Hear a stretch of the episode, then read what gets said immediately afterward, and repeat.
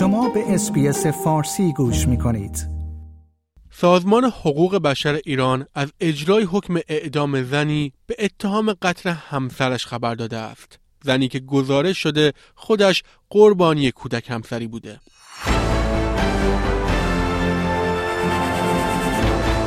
سمیرا سبزیان فرد صبح روز چهارشنبه در زندان قرچک ورامین به اتهام قتل همسرش اعدام شد. قبلا گزارش شده بود که حکم اعدام این فرد در تاریخ 22 آذر قرار است به اجرا در بیاید. اما این اتفاق یک هفته به تعویق افتاد.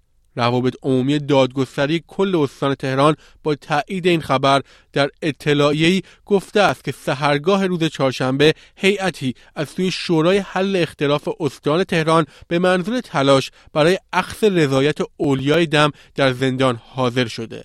اما در نهایت به دلیل اصرار اولیای دم بر اجرای حکم حکم به اجرا درآمده است رسانه های حقوق بشری هشت روز پیش خبر داده بودند که این زن برای اجرای حکم به سلول انفرادی زندان قرچک ورامین منتقل شده بود. هرانا مدعی شده است که خانم سبزیانفرد پس از این اتفاق قدرت تکلمش را از دست می دهد. گزارش ها حاکی از آن است که خانم سبزیانفرد 32 سال سن داشته و مادر دو کودک 11 و 15 ساله بوده است. هنگاو گزارش داده است که او در 19 سالگی به اتهام قتل همسر خود با مشارکت دو فرد دیگر از جمله خواهرش بازداشت و سپس به اعدام محکوم می شود. خواهر او در آن زمان 14 ساله بوده است.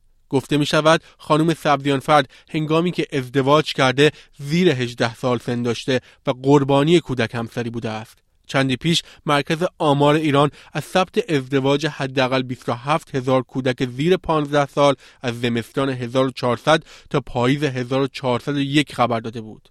همچنین بر اساس این آمار در ایران سالانه به طور متوسط 135 هزار ازدواج دختران زیر 18 سال ثبت می شود که 1700 مورد آن مربوط به دختران زیر 13 سال است. به گفته یونیسف کودک همسری به هر ازدواج رسمی یا پیوند غیر رسمی بین یک کودک زیر 18 سال و یک بزرگسال یا یک کودک دیگر اطلاق می شود.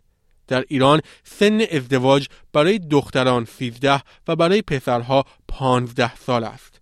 در همین حال بر اساس قوانین جمهوری اسلامی ازدواج دختران زیر 13 سال به طور کلی غیر قانونی نیست و به رضایت ولی و تشخیص مصلحت دادگاه نیاز دارد.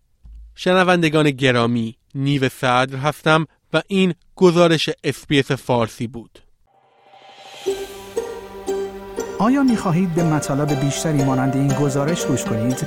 به ما از طریق اپل پادکست، گوگل پادکست، اسپاتیفای یا هر جای دیگری که پادکست های خود را از آن می گیرید گوش کنید.